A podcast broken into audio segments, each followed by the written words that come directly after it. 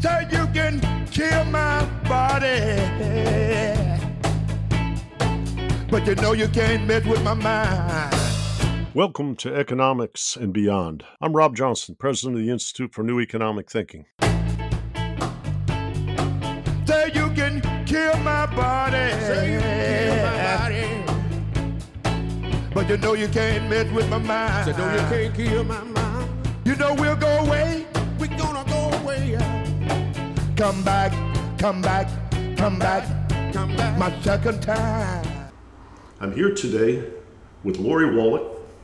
She's the director of Public Citizen's Global Trade Watch and has been an expert on trade issues and congressional elements of trade battles for more than two decades, as I recall. And I've been a, I don't know that you can call it a subscriber, but I've been a watcher and follower of her wisdom for a very long time. We also have Jayati Ghosh, who's a professor of economics at the University of Massachusetts in Amherst. She's a member of the Commission on Global Economic Transformation that INET has fostered.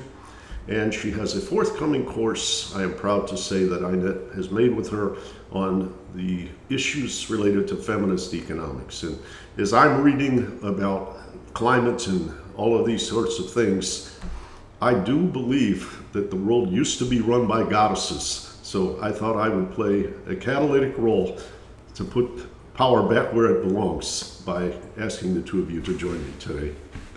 Anyway, Lori, let's start with your perception of the recent interaction between President Joe Biden, Angela Merkel, the WTO, and the which you might call protection of intellectual property rights, perhaps to the detriment of humankind, both in the North and in the South. Well, thank you very much. And stepping back one bit further, the thing to understand is right now in the world, there's a dire shortage of the vaccines, the treatments, the tests we need to actually defeat COVID. And it's at, it puts the whole world at risk. There are now 10 countries that have consumed 85% of the 5 billion vaccines that have been made. 10 to 14 billion vaccines are needed to be able to vaccinate the world. We're no place close to that production capacity.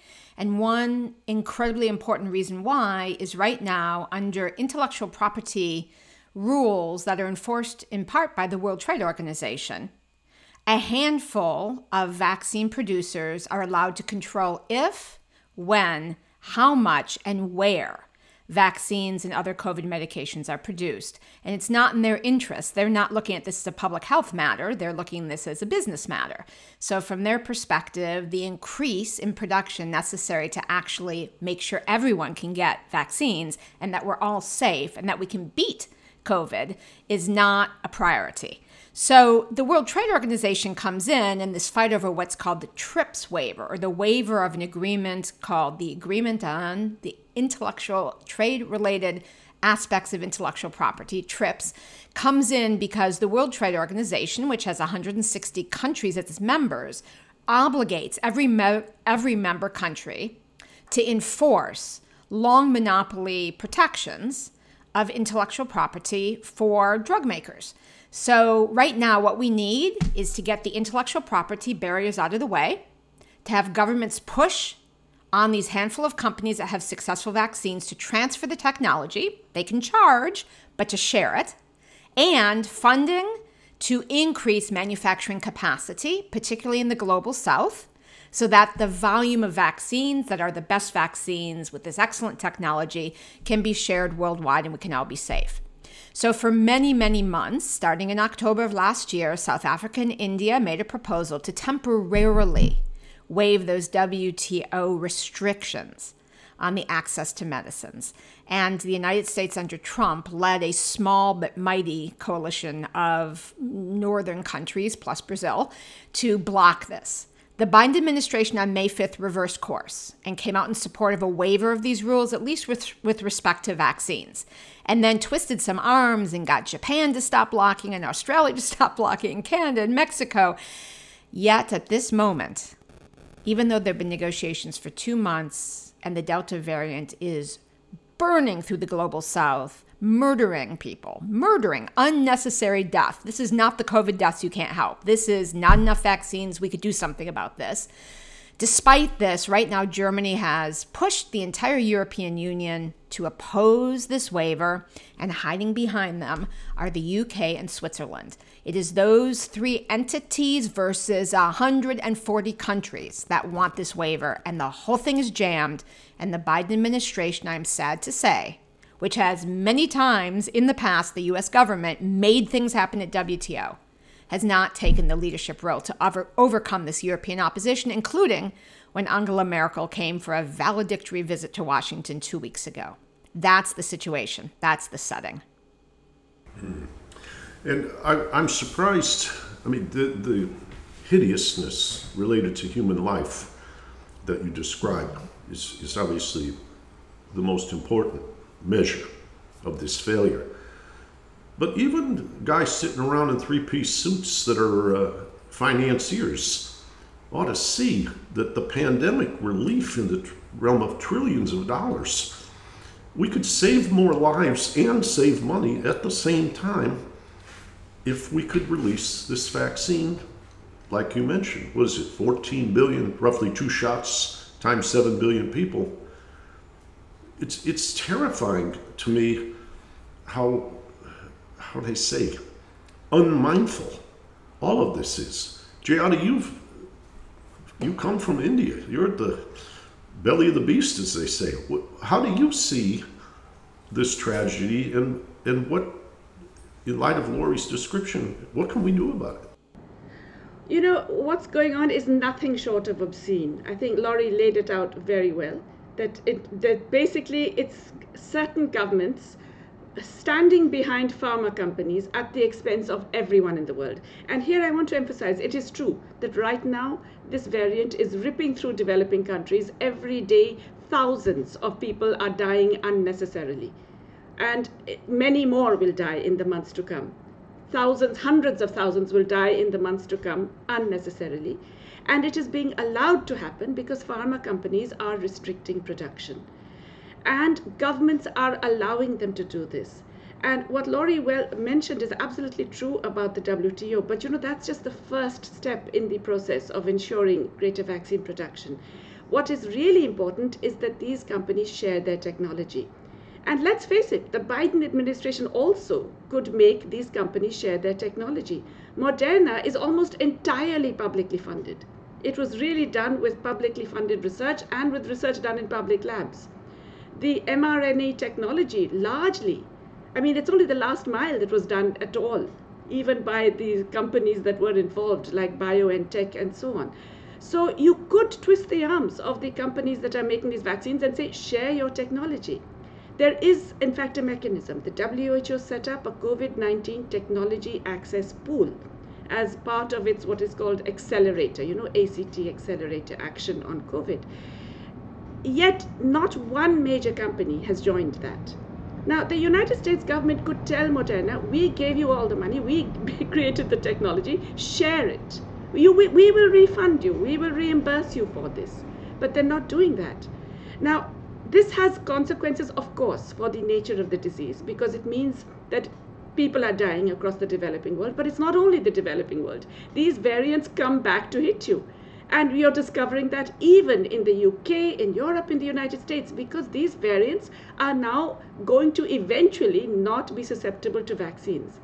But here's the thing the business model of these big pharma companies would actually prefer a situation where this is an endemic disease and you have to keep having boosters. So I'm not saying these are bad people, I'm saying the natural tendency of a big pharma company will be to create a situation where you are constantly requiring different versions of the vaccine. And that's what they will get as long as you can allow this disease to proliferate. And you can do that by denying the rest of the world vaccines. So, in other words, it's not an accident that we're getting this. I also want to point out there's another way in which this uh, protection of intellectual property rights and this control over publicly funded technology of these pharma companies has had terrible impact even in the developed world. And that is because you're really spending far too much on these vaccine, vaccines. there's a brilliant report out today from Oxfam and the People's Vaccine Alliance, which is using uh, research done by Public Citizen. I, I was very impressed to see, which has calculated the cost of these mRNA vaccines. Now, remember, if you take out the R&D costs, which have already been paid for, they've already been subsidized by the governments which have paid all this money for the R&D. If you take that out, the production costs of these mRNA vaccines are between $1.85 and $2.15. Okay? Going by that, they are charging governments something in the, you know, anything in the range of 4 to 40 times the cost of production. I mean, it is absolutely crazy what is happening. And the estimation in this very interesting paper is that the United States has paid 1.8 billion extra to Pfizer and 17.4 billion extra to Moderna. This is the excess that they have paid. The European Union has paid 31 billion more.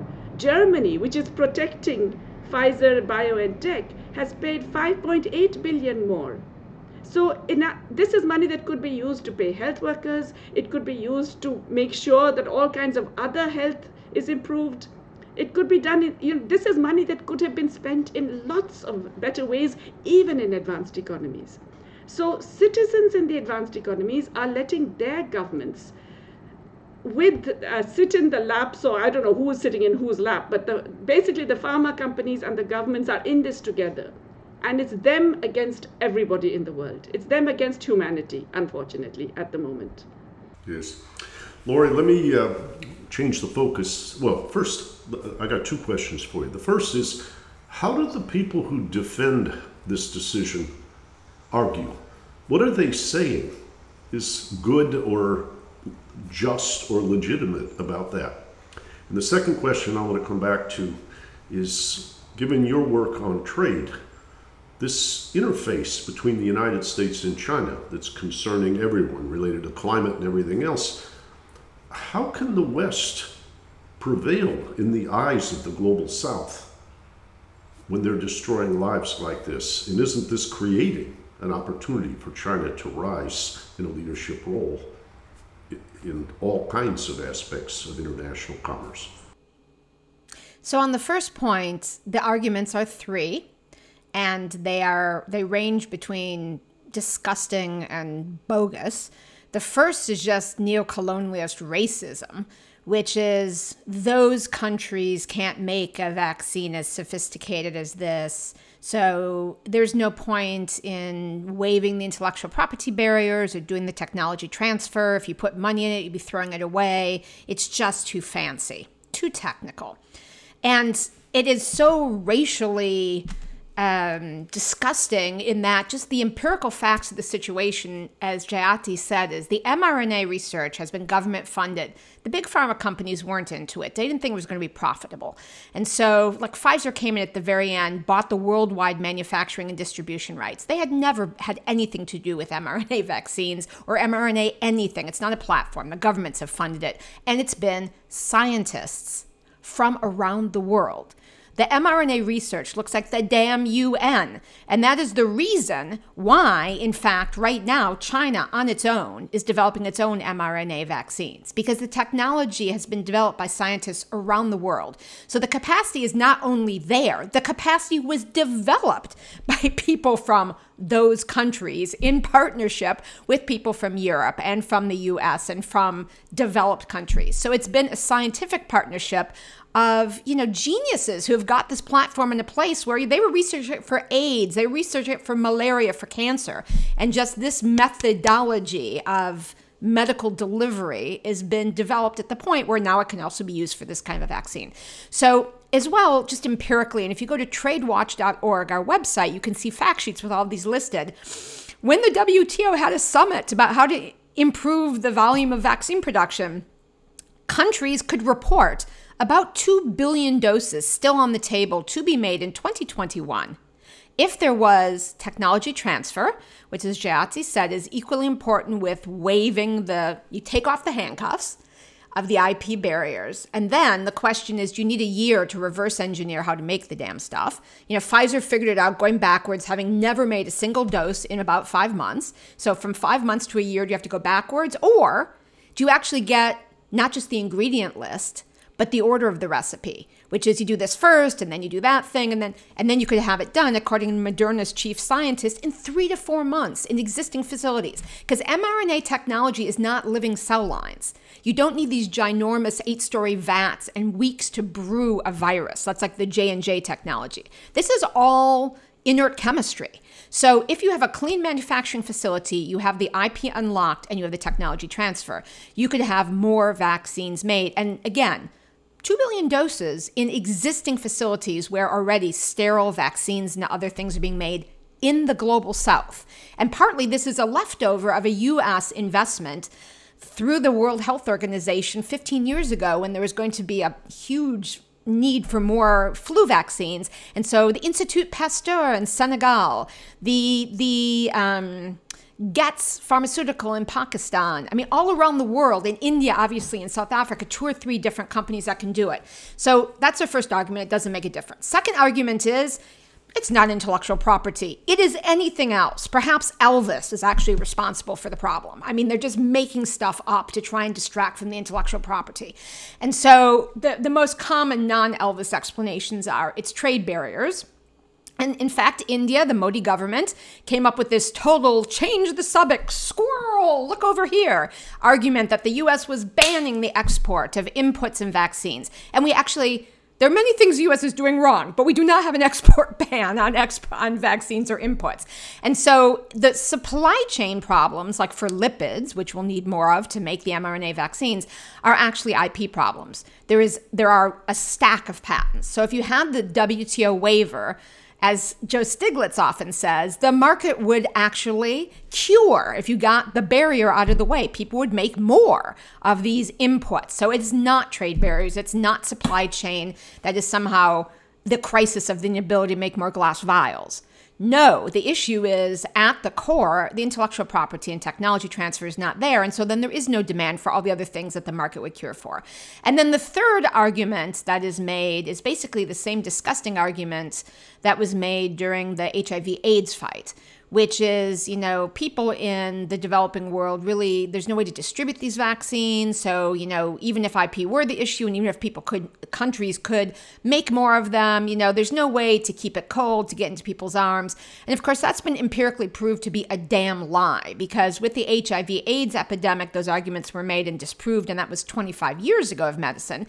But currently, actually, right this moment, developing country producers, world class producers, are pushing out biologic cutting edge medicines for HPV vaccines, which have to be refrigerated for distribution, of having wide distribution. For cutting edge biologics AIDS meds, they're being distributed. So those three arguments are just baloney. And what Jayati said is precisely right. This is about greed and profits. They don't want more, and particularly developing country manufacturers, to have the ability to operate on this platform because they see this as just a cash cow forever treating variants with boosters, but also whatever new platform treatments and medicines we built in the future, the big pharmaceutical companies want less volume because they want pandemic pricing to be over. And then, as Pfizer announced, charge 150 to $175 per shot, not the $20 per shot, which, as Jayati said, is already multiples of what it actually costs them to make it.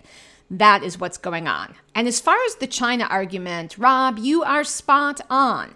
Because here is what this looks like when I speak to my counterparts in the global south, who I know for, I know people around the world from decades of working on trade. And this is what they see. They see the northern countries have the most amazing mRNA vaccines. They are extremely effective. They are the fastest to gear up to make. And we're not sharing and we're not providing. And in fact, we're willingly not only letting ourselves, not only letting other countries have mass mortality unnecessarily, but as you said, and as Jayati said, putting ourselves at risk. I mean, we are courting the zombie apocalypse of being all locked up with the actual variant getting around the vaccines altogether because we let variant after variant after variant brew wherever there are these mass outbreaks. So we already see with the Delta variant what's starting to happen breakthrough infections. So China has some vaccines. They are less effective. They're an older technology. They're perfectly good vaccines, but just practically with the variants, the way they are made, the technology is such that you are using basically the existing original alpha virus of COVID as the basis for how the vaccine is made. So it's not as it is not as broadly effective against the variants. And so, but China has made production partnerships, as has Russia with the Sputnik vaccine, which is totally open source. They're not doing any con- monopoly licensing. They've made partnerships all over the world to transfer the technology and to actually make the vaccines. So these are somewhat less effective, Sputnik more effective than the Chinese two candidates. But the world is seeing that these are where the partners are, not with democracies, but with autocracies. And then democracy looks like it has its head stuck in the ground, unable to function function. And that is precisely when Angela Merkel was in Washington and they were having their celebratory speech about we're united and showing democracy is the way, we'll beat autocracy. And everyone who's paying attention to what the hell is happening and the lived experience in the global south is saying, wait a minute.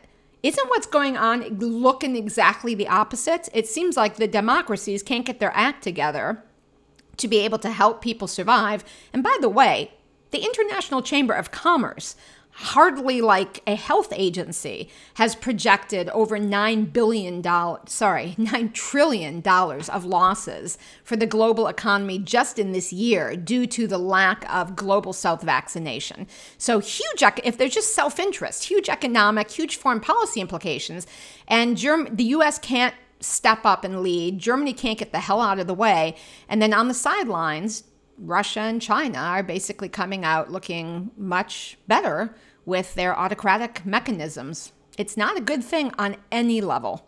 It's disastrous. Wow. Wow. Well, you mentioned Elvis. I, I remember a song by Elvis Presley called Suspicious Minds. And uh, I, uh, I can't believe, as I'm listening to you, how uh, daunting this is for faith and trust in our society. And what, what bothers me, this is in the United States, but all around the global north, is that if we can't get this sorted out, the despair that leads to an authoritarian reaction has tailwinds. It, it, it's catalyzed. And I don't know what to I don't know what to say because it seems like the stakes of the trillions you mentioned, but the stakes of the future are also enormous all over the planet and within the leading countries. Elvis had another song, I Forgot to Remember to Forget. I don't think people are going to forget this episode. I think this is haunting. So, what can we do? I don't, how would I say? Uh, diagnosis is important. My dad was a physician. But, doctor, we need some remedies. From the standpoint of you and, and Jayati, your, your perspective, what are the remedies that we can turn this ship around? First of all, do we need to, as my research director Tom Ferguson often talks about, reduce the role of money in politics so that people can actually govern, not be slaves to fundraisers? What, what's in the remedy kit, doctor?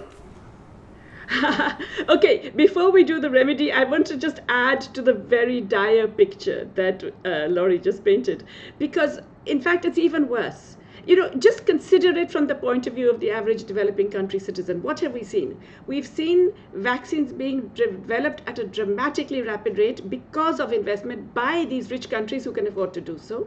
We've then seen them grab all the vaccines so that and take you know order four times what they need 11 times what they need and then hold on to them. Stockpile these vaccines. So they're still stockpiling vaccines that they could distribute tomorrow including the biden administration okay? And then we've said then we've seen them say well we know how to make this but we're not going to let you know how to make this.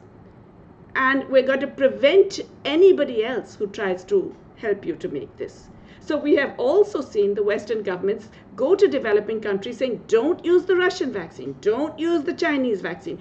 Actually, you know, ambassadors of Western countries are actively out there saying, don't you dare use that. I mean, your people can die, etc. But you know, that one is really not good. But we won't give you ours. So this is what they're seeing. I think what the, the advanced economies, the so called democracies, are not realizing is that this is a lack of trust that goes beyond whether you look at democracy or you know authoritarian regimes. It is a lack of trust in the advanced economies which is going to damage all kinds of things in future. I think it could also generate a lot of uh, other kinds of new initiatives. The african union is out there now trying to encourage regional industrial policy which i think is a great thing but they have realized what the Chinese realized a decade ago that you're not, there's no point relying on these guys for knowledge. They're going to hoard it. There's no point relying on these guys for investment because they will only do the investment that suits them. There's no point even relying on these guys for trade because that trade will be on their terms, but also they will stop it when they think that they can get more profit for their companies. So all of that is actually coming home to many, many developing countries.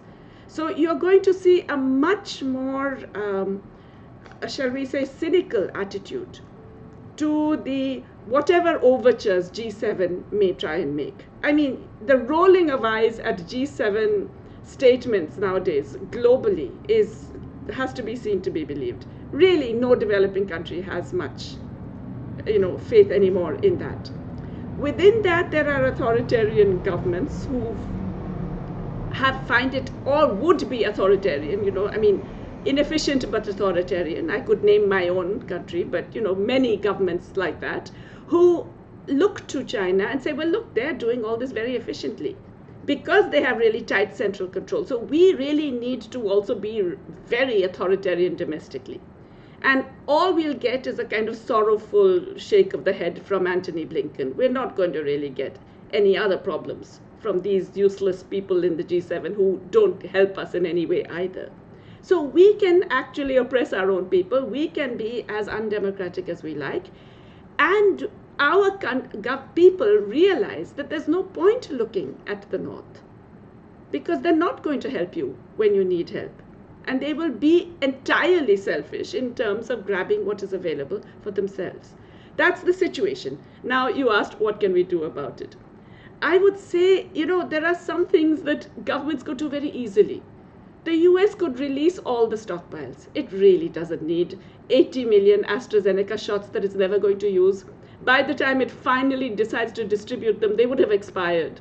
They are not going to be valid for very much longer. Distribute all the extra vaccines that are still being stockpiled in all these countries. Just give them away immediately. Don't give a little, you know, 2 million here and 100,000 there as a little big present and make a big speech about it. Immediately distribute those. Second, actually just bring to the table these guys. You could do it with Johnson & Johnson. Bring Moderna to the table, say, listen, you've made your money, we paid for this vaccine, now you're going to share the technology. And governments are able to do this. There are many things they can do to big companies that would make life difficult for them otherwise. To persuade them to part with the technology for a cost, not for free. And they could just do that tomorrow if they really wanted to.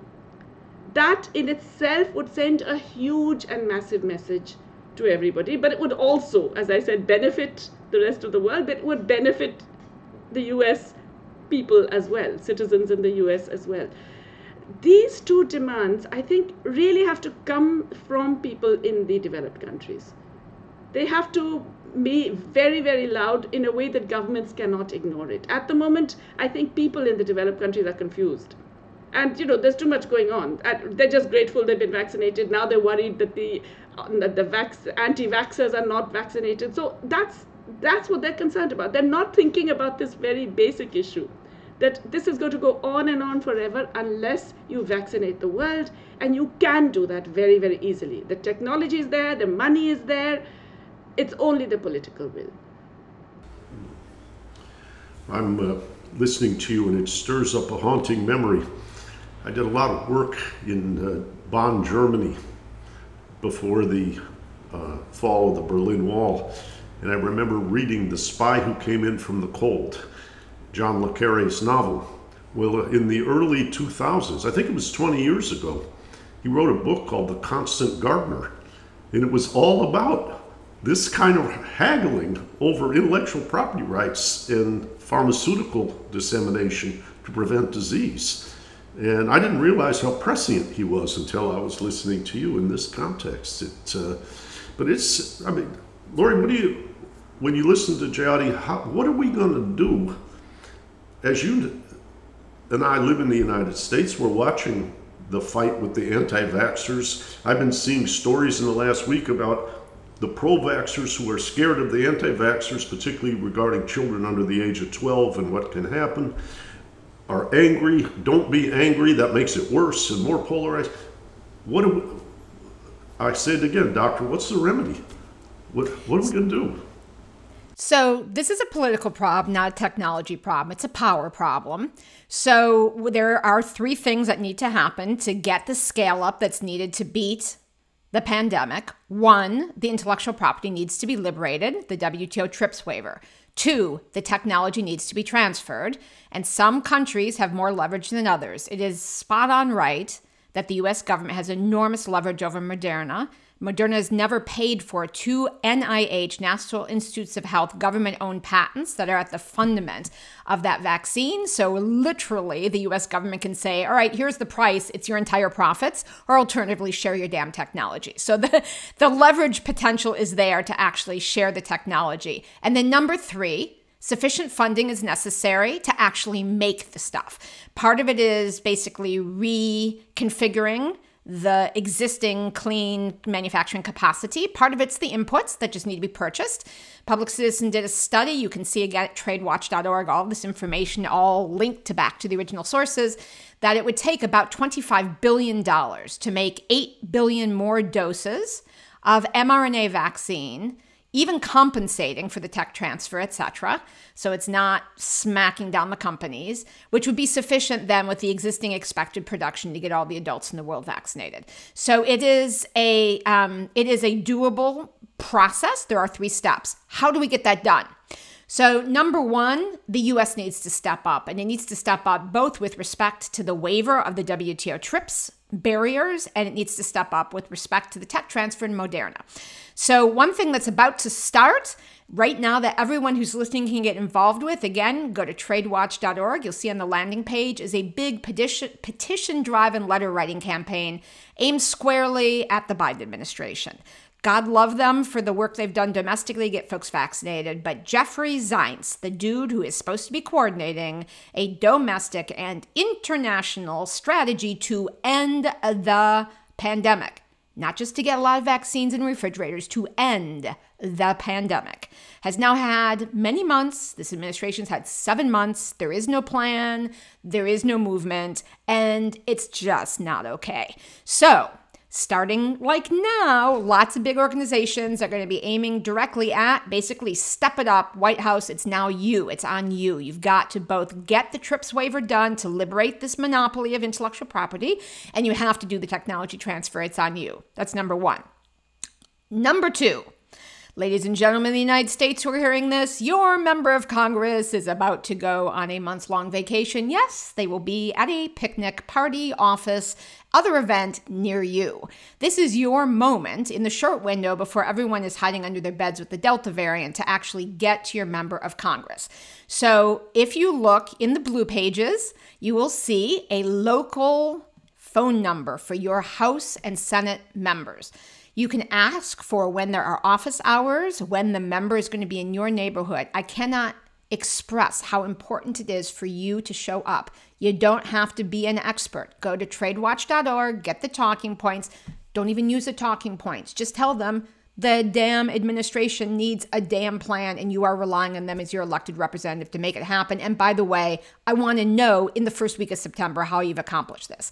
So, getting in the face of the member, sometimes in the we call it bird dogging them, getting actually there. As good as phone calls are, as good as letters are, the thing that is the motivating factor is an actually informed, caring citizen who takes the time to find the member of Congress and have a personal chat. They are going to be home. This is your five weeks to actually have this interaction. And by the way, if you are part of an environmental group, a health group, a union, a church group, a synagogue group, a mosque, get a couple friends and you can make an appointment and go see the member, if not in person, by Zoom. Totally empowering. And again, tradewatch.org, sign on the action list. We can help you set this up. Number three, as well as getting the US to do the right thing and the pressure on the administration and the pressure on Congress to pressure the administration. In the US, campaigning is continuing at US consulates.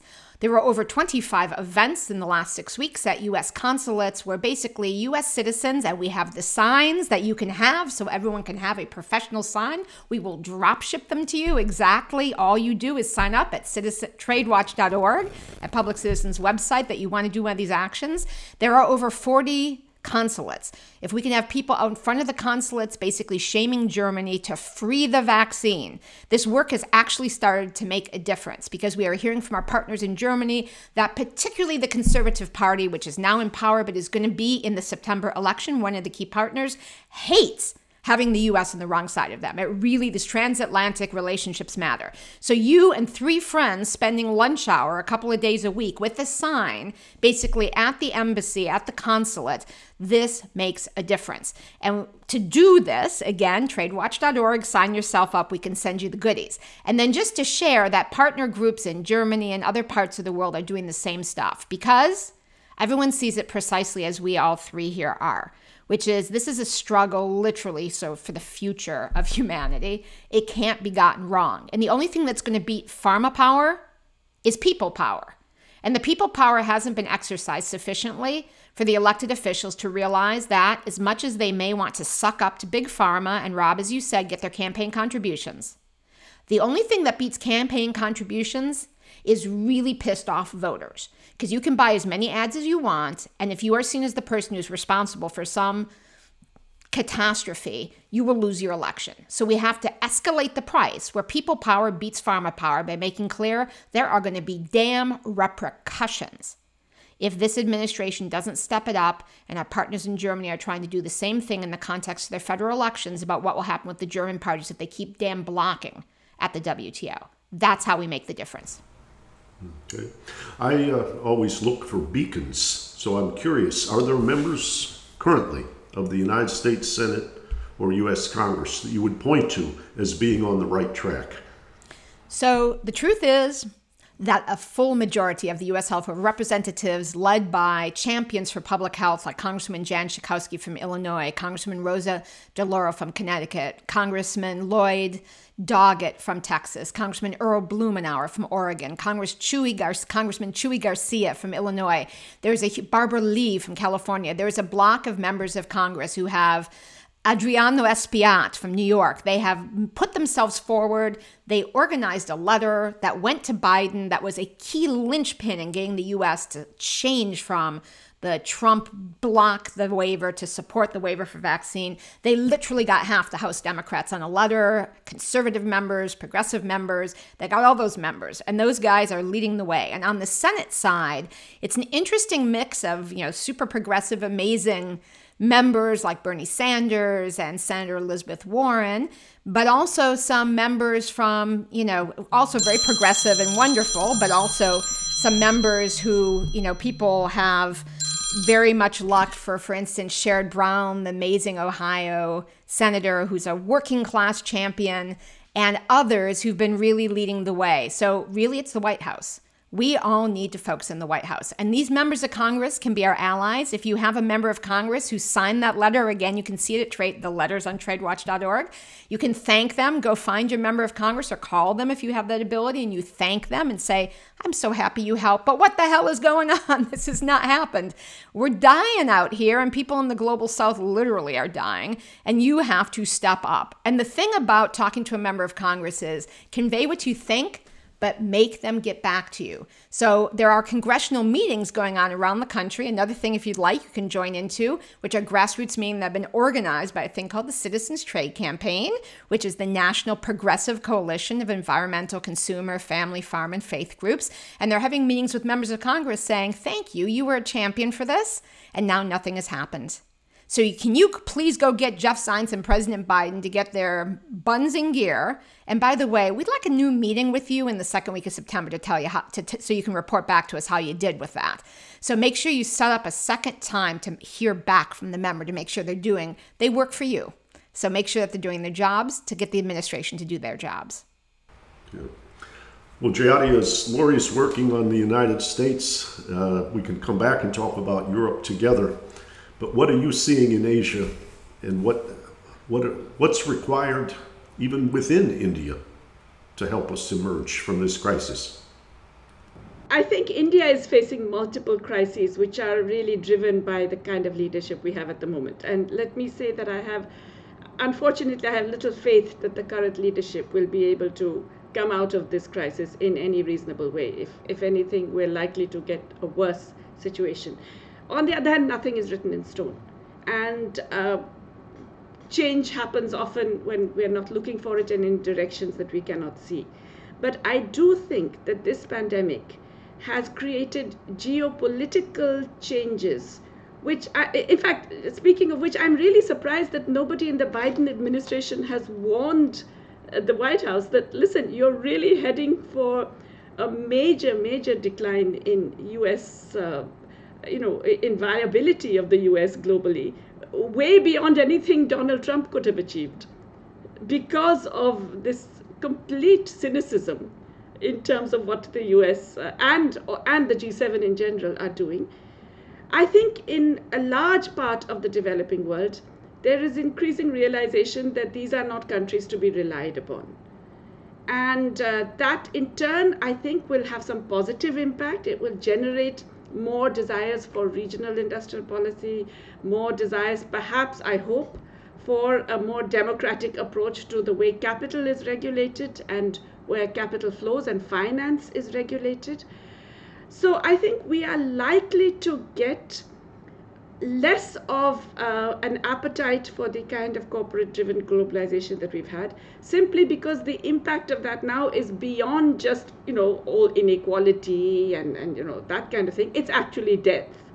The the we are actually positing a situation where the system that is on offer is one that will create a pandemic that leads to death, and then even when solutions are available, not give you those solutions. So I think there's going, there is a generalized distrust in the economic system that has been propagated largely by the advanced economies for a while.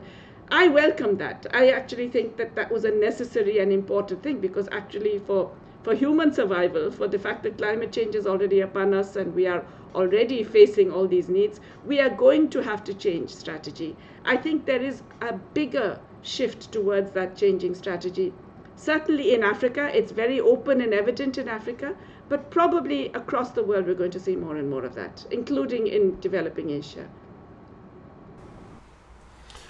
So, uh, Lori, when we talked together a week or so ago and planned this podcast, you talked about the WTO process being essentially unanimous consent, but there was another process or way to override if it was 140 against one or three with two hiding behind the one. What's the nature of that process at the WTO that would allow this unlock to proceed? And how is that challenge to be raised? Under the actual WTO's agreement establishing the World Trade Organization, sort of the fundament document of that institution, there are particular provisions for waivers of the rules in, in certain circumstances, which is what India and South Africa are trying to do. And those actual provisions um, set forth the prospect of supermajority voting so there are various circumstances under which that agreement establishing the WTO allows supermajority voting, including the waiver, amendments, other things. Practically, that's never been done. Every decision's always been taken by consensus, which was the previous practice of the organization the WTO replaced, which was called GATT, the General Agreement of Tariffs and Trade. There are pros and cons of breaking the consensus rule. The consensus rule is also a defense. So there have been repeated times where the rich countries have tried to impose totally boneheaded anti development, anti environment, anti human being rules on the poor countries, and the poor countries have stuck together and broken consensus. Uh, typically, it takes more than one. European Union can do it single handedly. It takes a block of developing countries. Just the power dynamics are like that. But that has saved a lot of countries from very bad things. So there is reticence about breaking that rule. But technically, yes, it could be done. I think the most powerful point with respect to the WTO is that if, in the face of the worst health and human crisis in 100 years. The WTO is actually an obstacle to trying to help people survive as compared to any part of the solution. It begs a fundamental question of the legitimacy, the very purpose, the existence of the WTO. So that's an organization that's been in a certain level of crisis with respect to number one, its rules being basically an antiquated system that have been proved, as Jayati just said, to be against the interests of most people around the world. So written by for of corporations. Why the hell does a free trade agreement have the classic rent seeking requirement of monopoly protection of certain industries. Because if you translate it into economies out of trade lawyeries, what the entire TRIPS agreement is, is an obligation for countries to impose rent seeking monopoly obligations to protect. It is sort of the classic textbook example of protectionism. Adam Smith, David Ricardo, rolling in graves, looking at that being part of the World Trade Organization. But it's rigged, as Senator Elizabeth Warren often says. So that system of rules already is basically in very diminished stature around the world. And if now, in the face of this crisis, the WTO can't get the hell out of the way, it's not like they're supposed to be the World Health Organization and organize everything. They just need to take their big pharma monopolies and get the hell out of the way. And if that cannot even be organized in the face of this kind of a crisis, then what is the damn point of that organization? It really has to go. And interestingly, in the US Congress, that kind of sentiment is kind of rising. So I often say the argument for the WTO institutionalists, the argument for the European Union, WTO lovers is you want to maintain any shard of that system you've spent so much time creating and investing and protecting, then you better work to get this fixed. Because if the TRIPS agreement and the lack of waiver ends up being the thing that massacres tens of millions of people around the world, you know the WTO is going to be one of the casualties of the COVID epidemic. Yeah, it's uh, it's it's just I think it's it's got to be. Why is it not more frightening, or are people just masking with fear how afraid they really are? Because it doesn't feel like with this Delta variant that we're on a healing trajectory. If I was sitting in the Biden White House thinking about control of Congress in the midterm election, I'd be pretty upset with my team that they hadn't got this under control in time to celebrate in, during the midterm election. So the, it's almost as if I don't want to I want to be too silly about it, but we're almost unmindfully worshiping markets like they produce the results without seeing that markets are tools and institutions where the vested interests are rigging the game. And it's very, very haunting to see us increasingly deferring to things which are destroying us financially and most importantly, lives on earth. Jayati, what are you, we're coming down to the home stretch here. What do you, what do you, this is not a happy day. but, it, it's, but, it's, it's not a happy day, but as you say, it's also surprising. I mean, it's surprising that uh, that the political leaders have so they're in so much denial and have so little awareness of the huge implications of inaction on this. Uh, so, in fact, it's not even a worship of markets, it's a worship of big capital. Or rather, it's being enthralled to big capital because these this, these capitalists don't believe in markets, as everything Lori has said has pointed out. They are against more competition in creating these uh, vaccines. They're against, I mean, they're wanting to hold on to monopoly rights, which have been in a sense, unjustly acquired because they were really handed over on a plate to companies that did not develop this technology. And then they're trying to extract as much as they can, which is fine. This is what big capital does. There's no surprise there. What is surprising to me is that governments are allowing themselves and the people of the country to be taken for such a ride on this, and at a geopolitical cost as well. I mean, what surprises me is that they haven't got, you know, the Il Gattopardo sense that things have to change if they're going to remain the same. they are they are not going to survive either. Exactly as Lori said, the WTO may not survive, but the Biden administration may not survive. Geopolitically, the U.S. power may not survive. What surprises me is that they don't seem to get that either. Yeah. Well, Lori, you talked about Adam Smith and David Ricardo rolling over in their graves, and it inspired me to pull up a quote or two from Adam Smith's Wealth of Nations. The proposal of any new law or regulation of commerce that arises from the merchant class, therefore, ought always be listened to with great precaution. So uh, I think Adam Smith was a little bit uh, onto the onto the mix in uh, civil government, so far as is instituted for the security of property, is in reality instituted for the defense of the rich against the poor or of those who have some property against those who have none at all. Adam Smith was pretty savvy. People selectively interpret the evidence and the dialogue to create the picture that they want and use him as a validator. I'm sure he's he's more than just rolling over in his grave. He's probably spewing venom when he hears that kind of stuff. But Laura, you, you have final thoughts on uh, here we are. You guys have done a fabulous job today diagnosing the horrible effects, the process, where we are, how to go about it. Well, what, what have we left out? Anything before we adjourn? The bottom line is the situation is not tenable, it's not survivable, and the only people who are going to fix it are us. So, everyone who is hearing this, everyone who is infuriated, who is scared, take all of that emotion and that energy and translate it into change.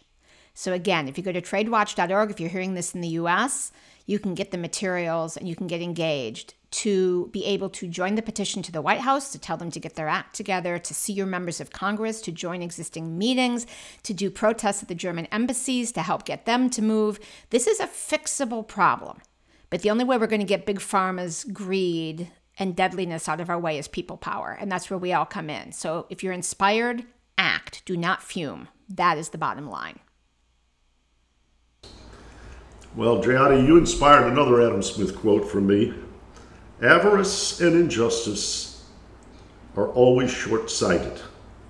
Adam Smith said that in The Wealth of Nations. And I think we've explored some of the short sightedness across many dimensions today. And uh, I want to thank you both.